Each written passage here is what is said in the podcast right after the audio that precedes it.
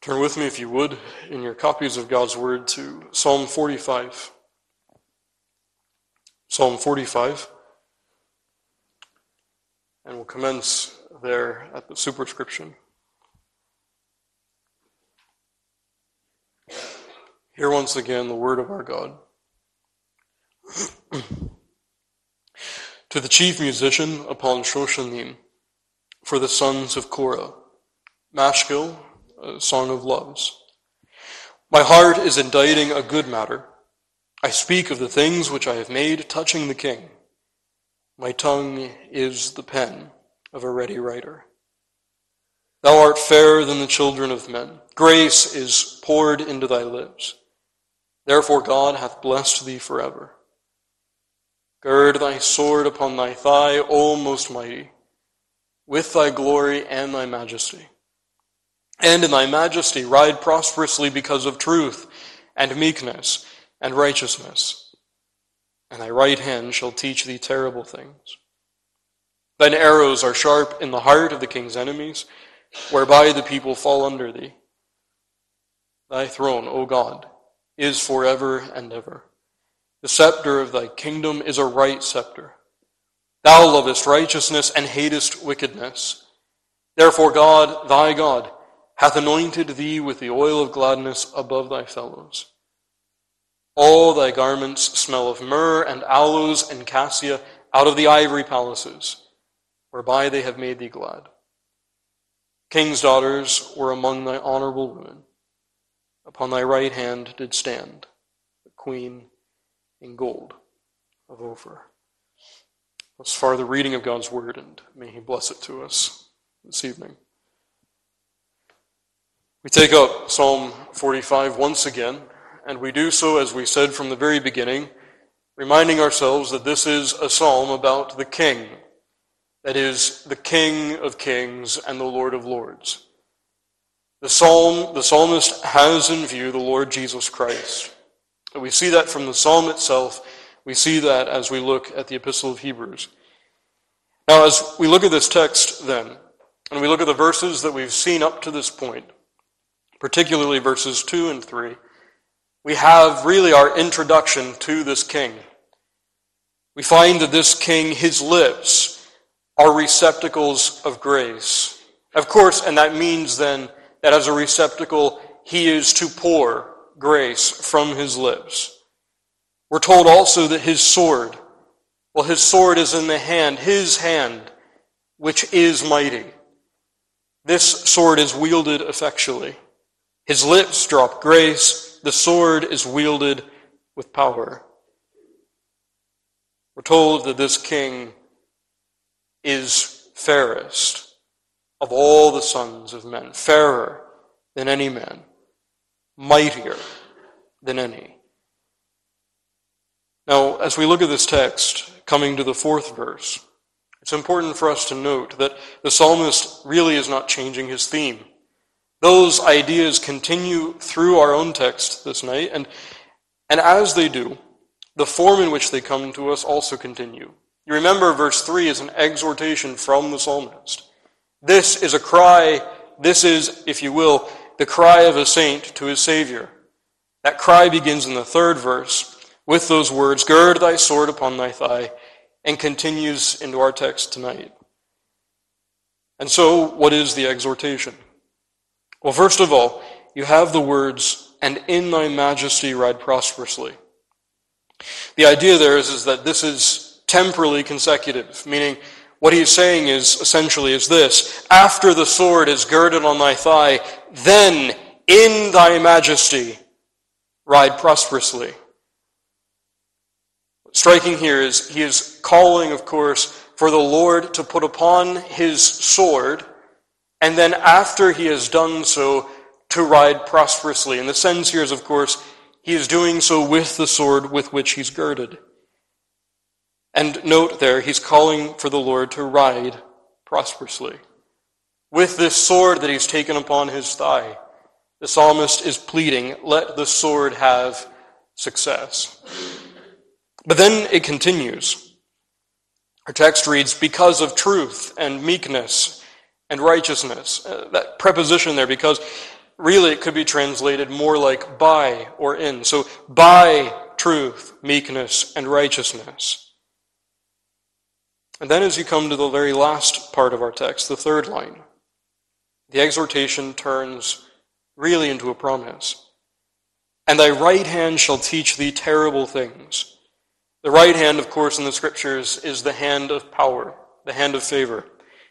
And then he says here, it shall teach. The word there could be translated instruct or even show. Your right hand will set forth, will show to you here fearful or terrible things. The word fearful there is the same kind of idea that's behind Psalm 139. I am fearfully and wonderfully made. In other words, the psalmist is saying, as you ride, as you ride prosperously with your sword in meekness, in truth, meekness, and righteousness, awesome things, and I mean that in the proper sense of the word, truly awesome things will be shown. Now, so we could interpret then, or translate it thus Gird thy sword on thy thigh, Almighty, thy glory and thy majesty. Then in thy majesty ride victoriously in thy truth, meekness, and righteousness, and in thy right hand shall show fearful, powerful things. Now, friend, we could leave it there, but there's something striking in the text that doesn't immediately strike us in our translations. As you look at the fourth verse, you'll notice here that there is a call. A call for the Lord to ride prosperously because, or as we said, by truth, meekness, and righteousness. There's a word that's left untranslated in our text, but it's in the Masoretic. The word is devar. And I only mention that to you, friend, because it is a word that is crucial. The word devar is in all of the manuscripts, all of the texts, and even in older English translations than our own is present. It's the word for word. As you read the text, then, it reads something like this literally, in the word of truth, meekness, and righteousness.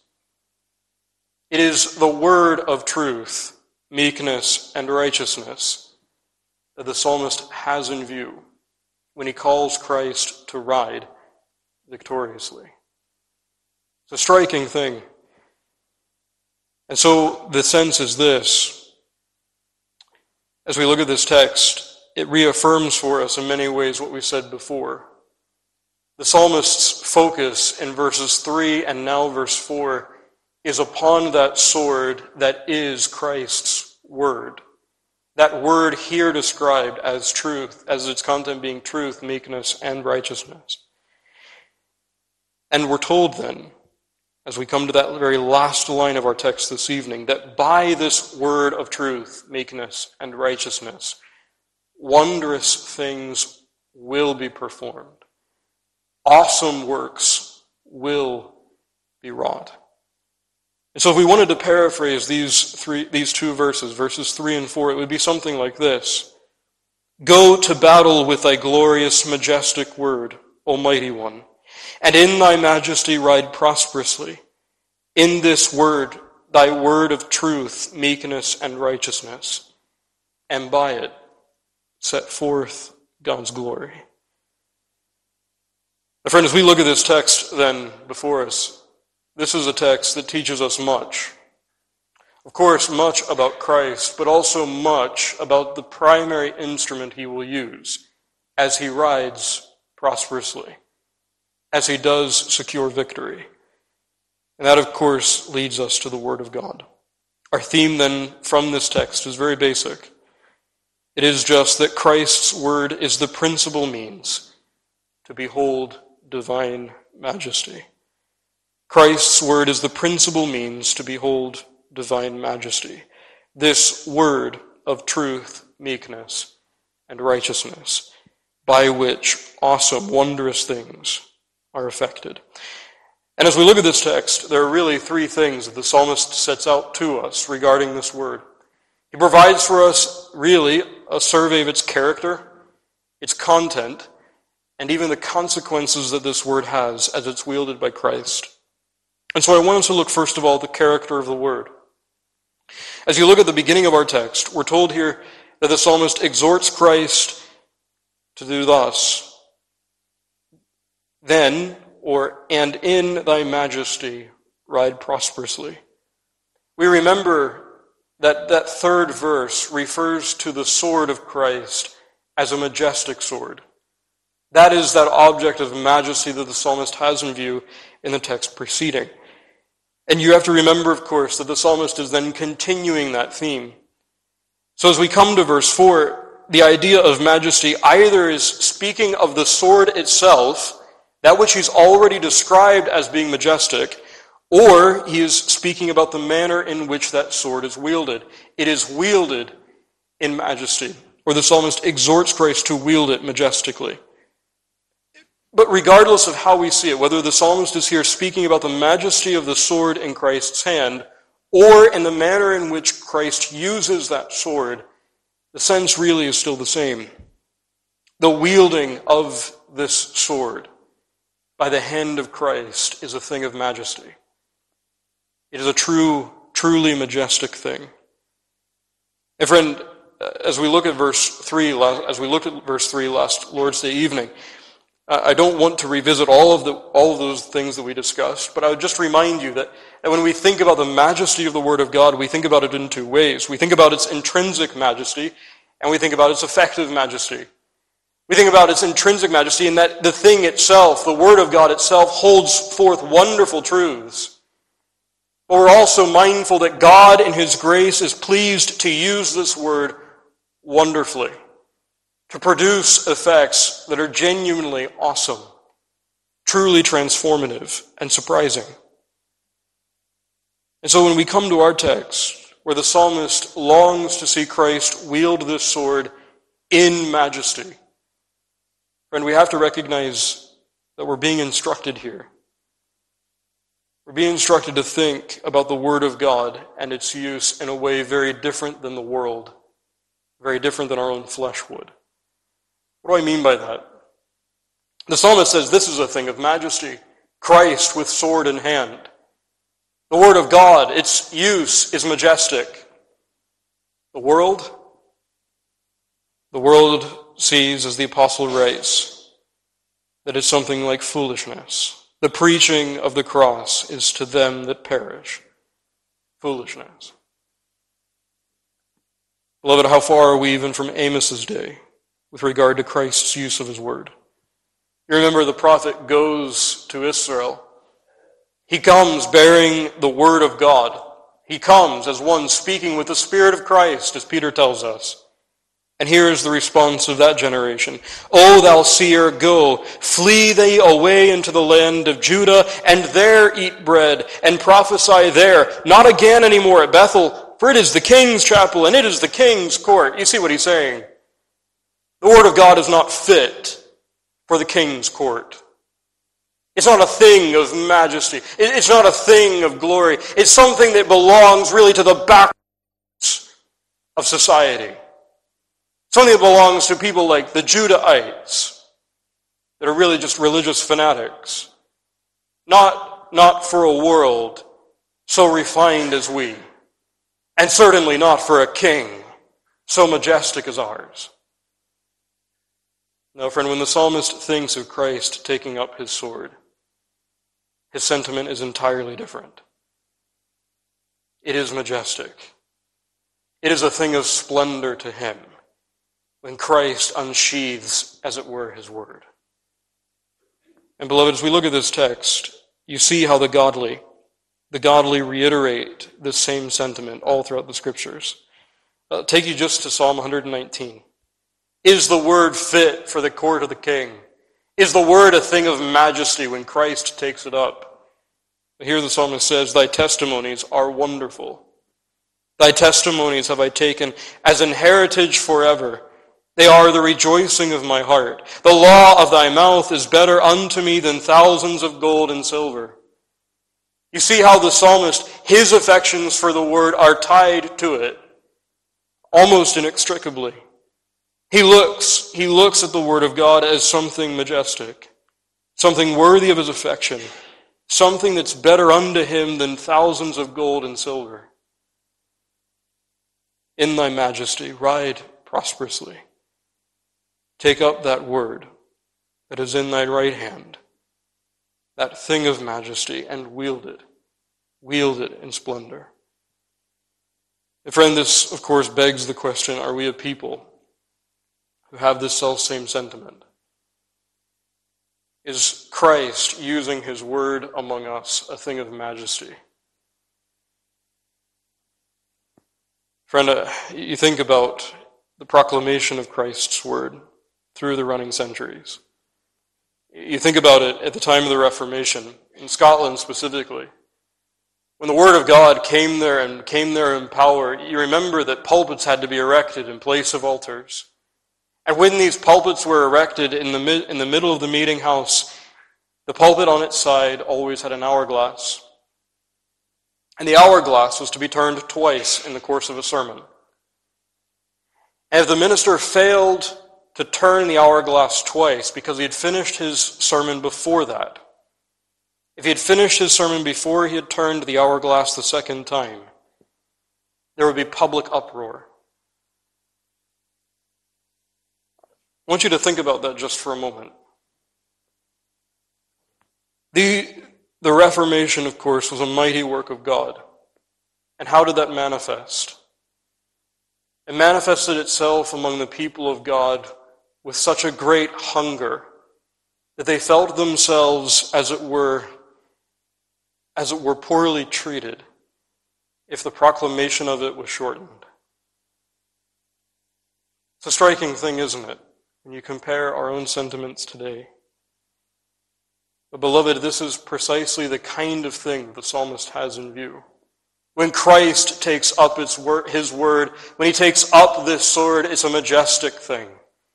It's something awesome, really, in its fullest sense something that he longs to see and to be under. And so, friend, that brings us to the content of this word. We're told here that it is a word of truth, meekness, and righteousness. Now, as we look at those three descriptors, the first is truth. In the scriptures, that can be translated something like stability or faithfulness. Meekness has within it the idea of humility or condescension. And righteousness very naturally has behind it the idea of justice. Putting this all together, the idea is that this word of Christ, his sword, that by which he rides prosperously, is a sure word. A sure word of meekness and of justice. And friends, we remember from our time last Lord's Day evening, this is really a description of the entire Word of God. And how apt is it? A sure word, a sure word of meekness and of justice. Now, friend, I want you to think about these three descriptors with me just for a moment. Take that first, that truth or firmness and stability. The idea behind that is, is very simple. It's one that, that we all know very well. That is, that when God speaks, God speaks truth. The idea there is, of course, that, that God will not allow any of his words to fall to the ground. If it is in this book, if it is in sacred scripture, you and I, we can rest our lives upon its truthfulness. It is a sure, it is a stable word. We know that. These are things that, of course, we speak about one with the other quite freely.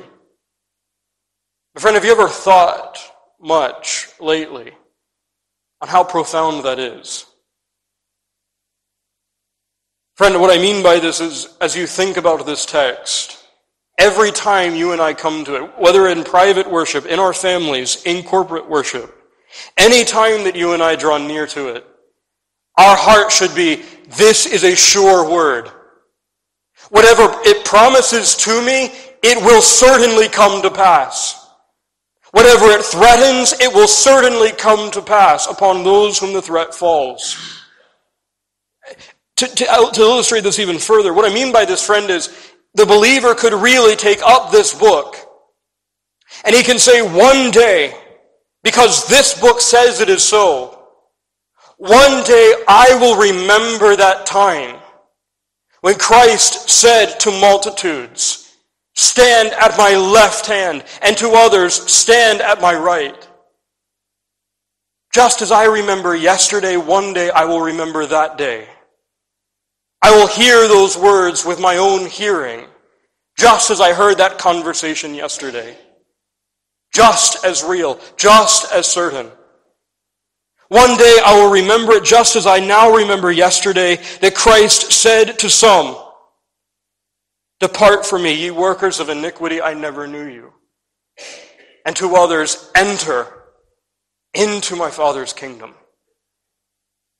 As certain as yesterday is in my mind, so also will those things be fulfilled. Oh, beloved, when you and I take up this word with that kind of heart, I think we will be a different people.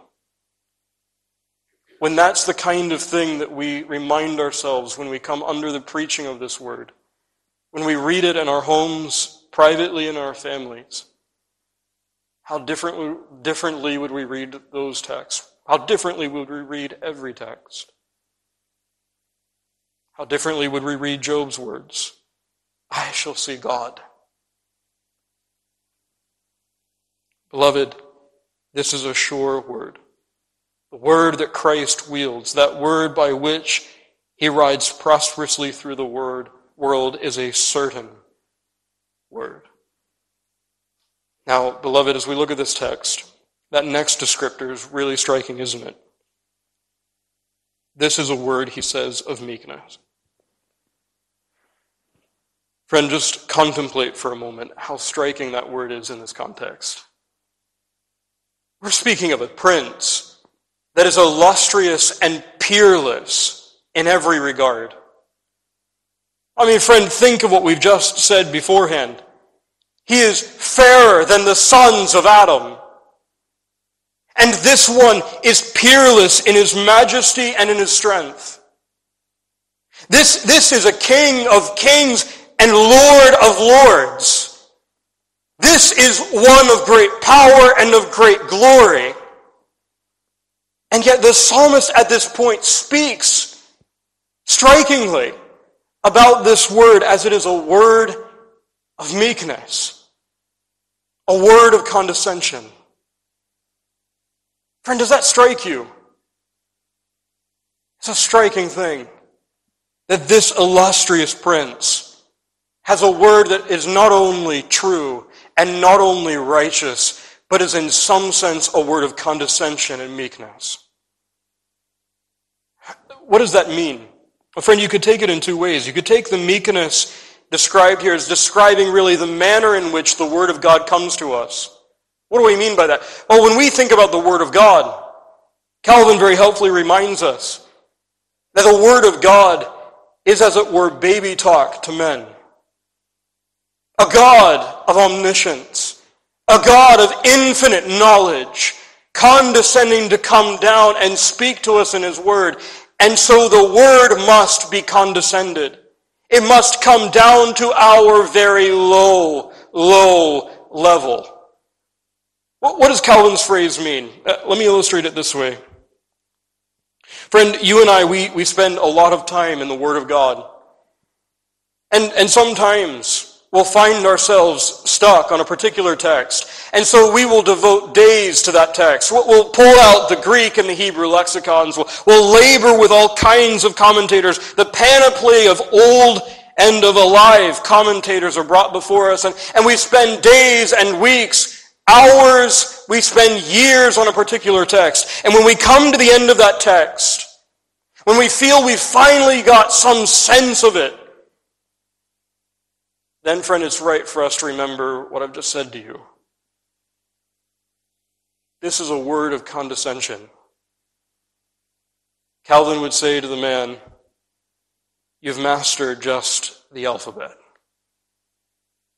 Oh, beloved, when you think of what the Word of God has and its bottomless depth, then I think we understand how humble we should be as we take it up. I mean, the preacher can sometimes find himself in his study laboring just to find one unique insight. He'll spend all of his labors, hours upon hours, days upon days, laboring over that one thing. And then whenever he has it, the temptation to pride is certainly there. But if he remembers this, that this is a word condescended, he'll remember he's not even touched the foothills of what is here.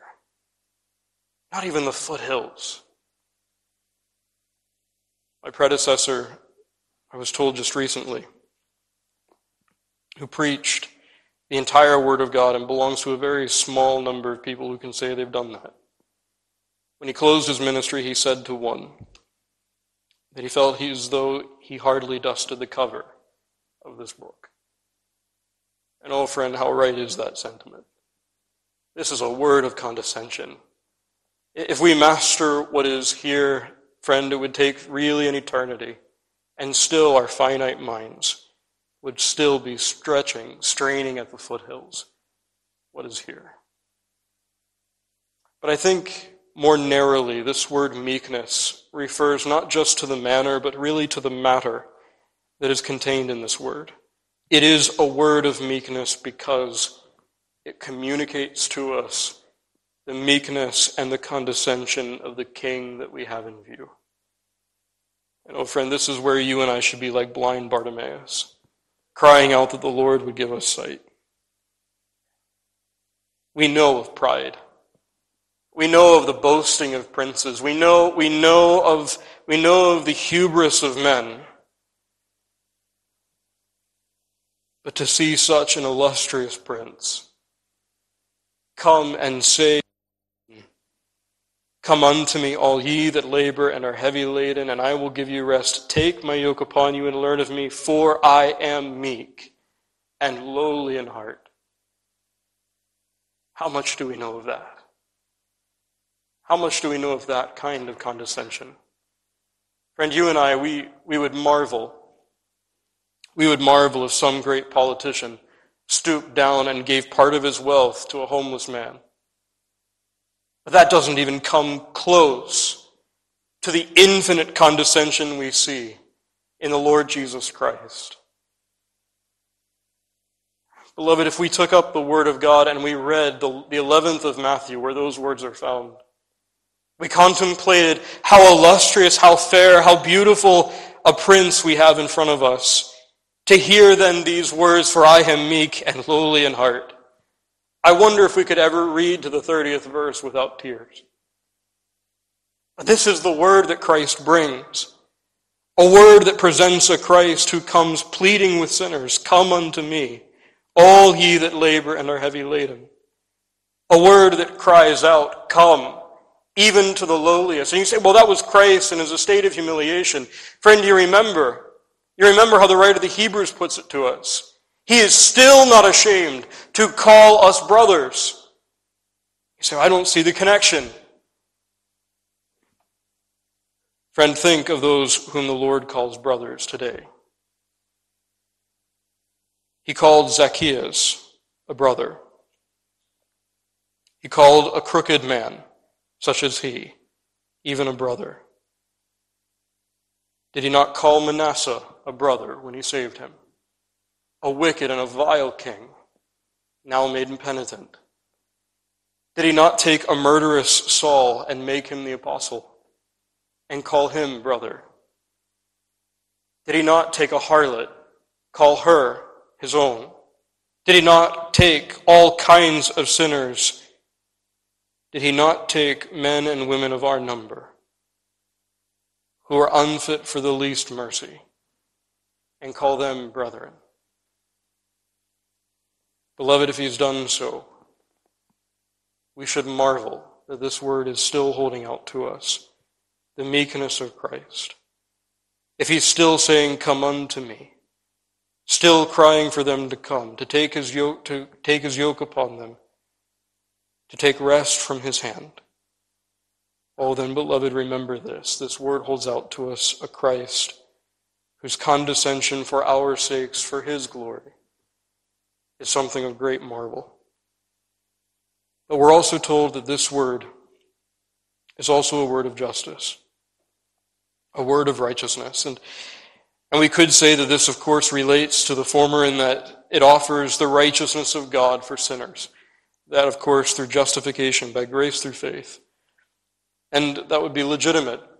But, friend, it's also important to remember that this word is the word of Christ, even as it speaks of judgment. This is a word of justice that Christ brings to the world.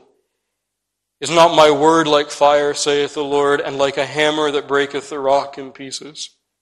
I will punish you in this place, that ye may know that my words shall surely stand against you for evil. This too is spoken, as the Apostle Peter tells us, with the Spirit of Christ. Friend, this is a word of justice as well. And friend, remember that.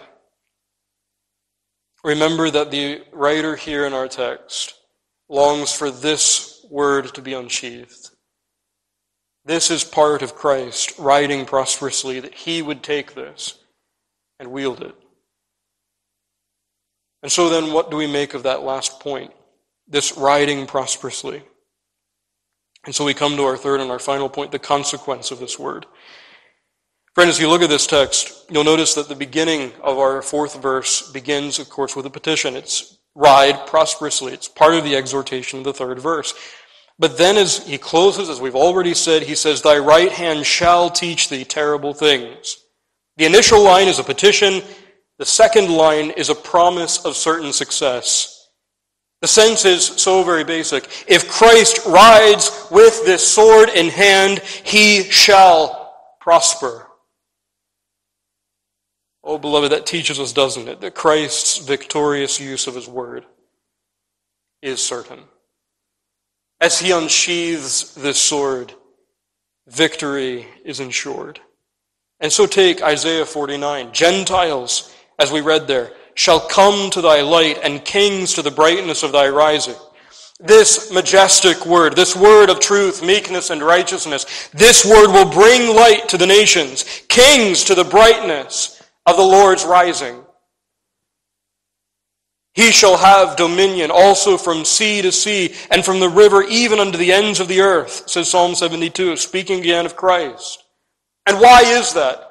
What will be the manifestation that the world is finally submitted to Christ? And what will be the means? Well, the means we've already said before is this word. It is by this word of truth, meekness, and righteousness that Christ will ride prosperously. But friend, remember what we read from Matthew 28. All authority has been given unto me. Why? Well, friend, of course, that the gospel might be preached. We understand that. But remember Christ's argument with his apostles. The command to go out to the nations. The command to send this word. That Christ, by his preaching, that it would be known to the, to the Gentiles who were yet in darkness.